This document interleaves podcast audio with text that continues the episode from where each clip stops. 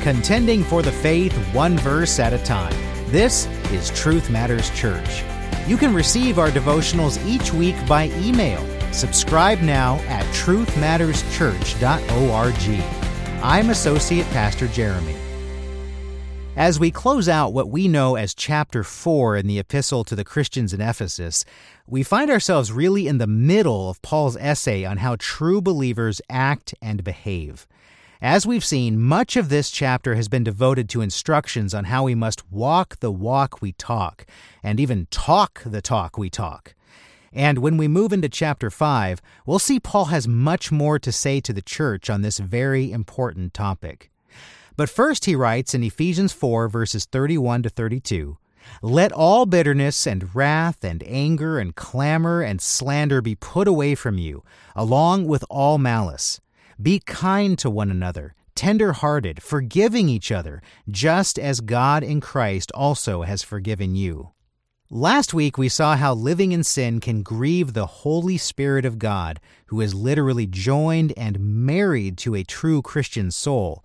See Ephesians 4, verse 30, and 1 Corinthians 6, verse 17.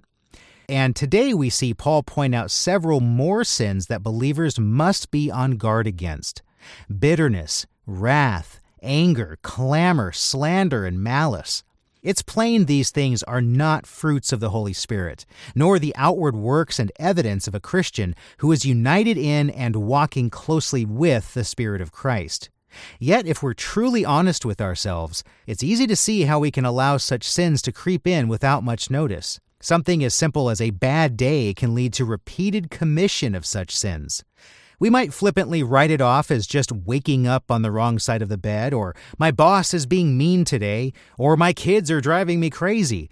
But Scripture gives us no valid excuses for such behavior. The conviction which tugs at our heart when we do such things is a blessing. Yes, it's a blessing. The Holy Spirit working within our heart convicts us of our sins and teaches us new ways to approach those old situations. See John 14:26 and Romans 8:26. The wise and humble believer is the one who submits to this conviction, repents, and seeks forgiveness. See 1 John 1 verse 9 and Hebrews 10 verse 26. None of us are perfect, of course, and thankfully, God does not expect perfection.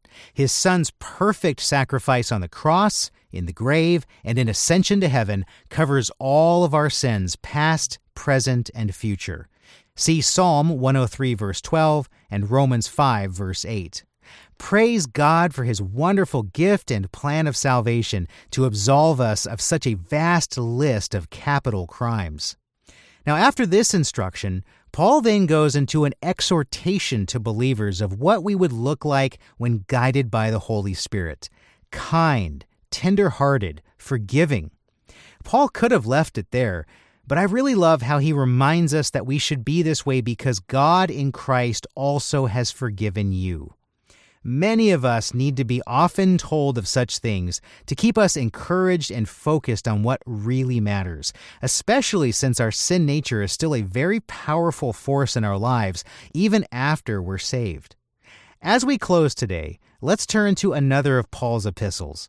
Near the end of his rather scathing letter to the Galatians, he wrote this beautiful passage, which is well worth writing on the tablets of our hearts and minds as a moment by moment reminder of what our lives can look like when we live in full submission to the Spirit's will and calling. Galatians 5, verse 22 through 25 reads But the fruit of the Spirit is love, joy, peace, patience, kindness goodness, faithfulness, gentleness, self control. Against such things there is no law. Now, those who belong to Christ Jesus have crucified the flesh with its passions and desires. If we live by the Spirit, let us also walk by the Spirit.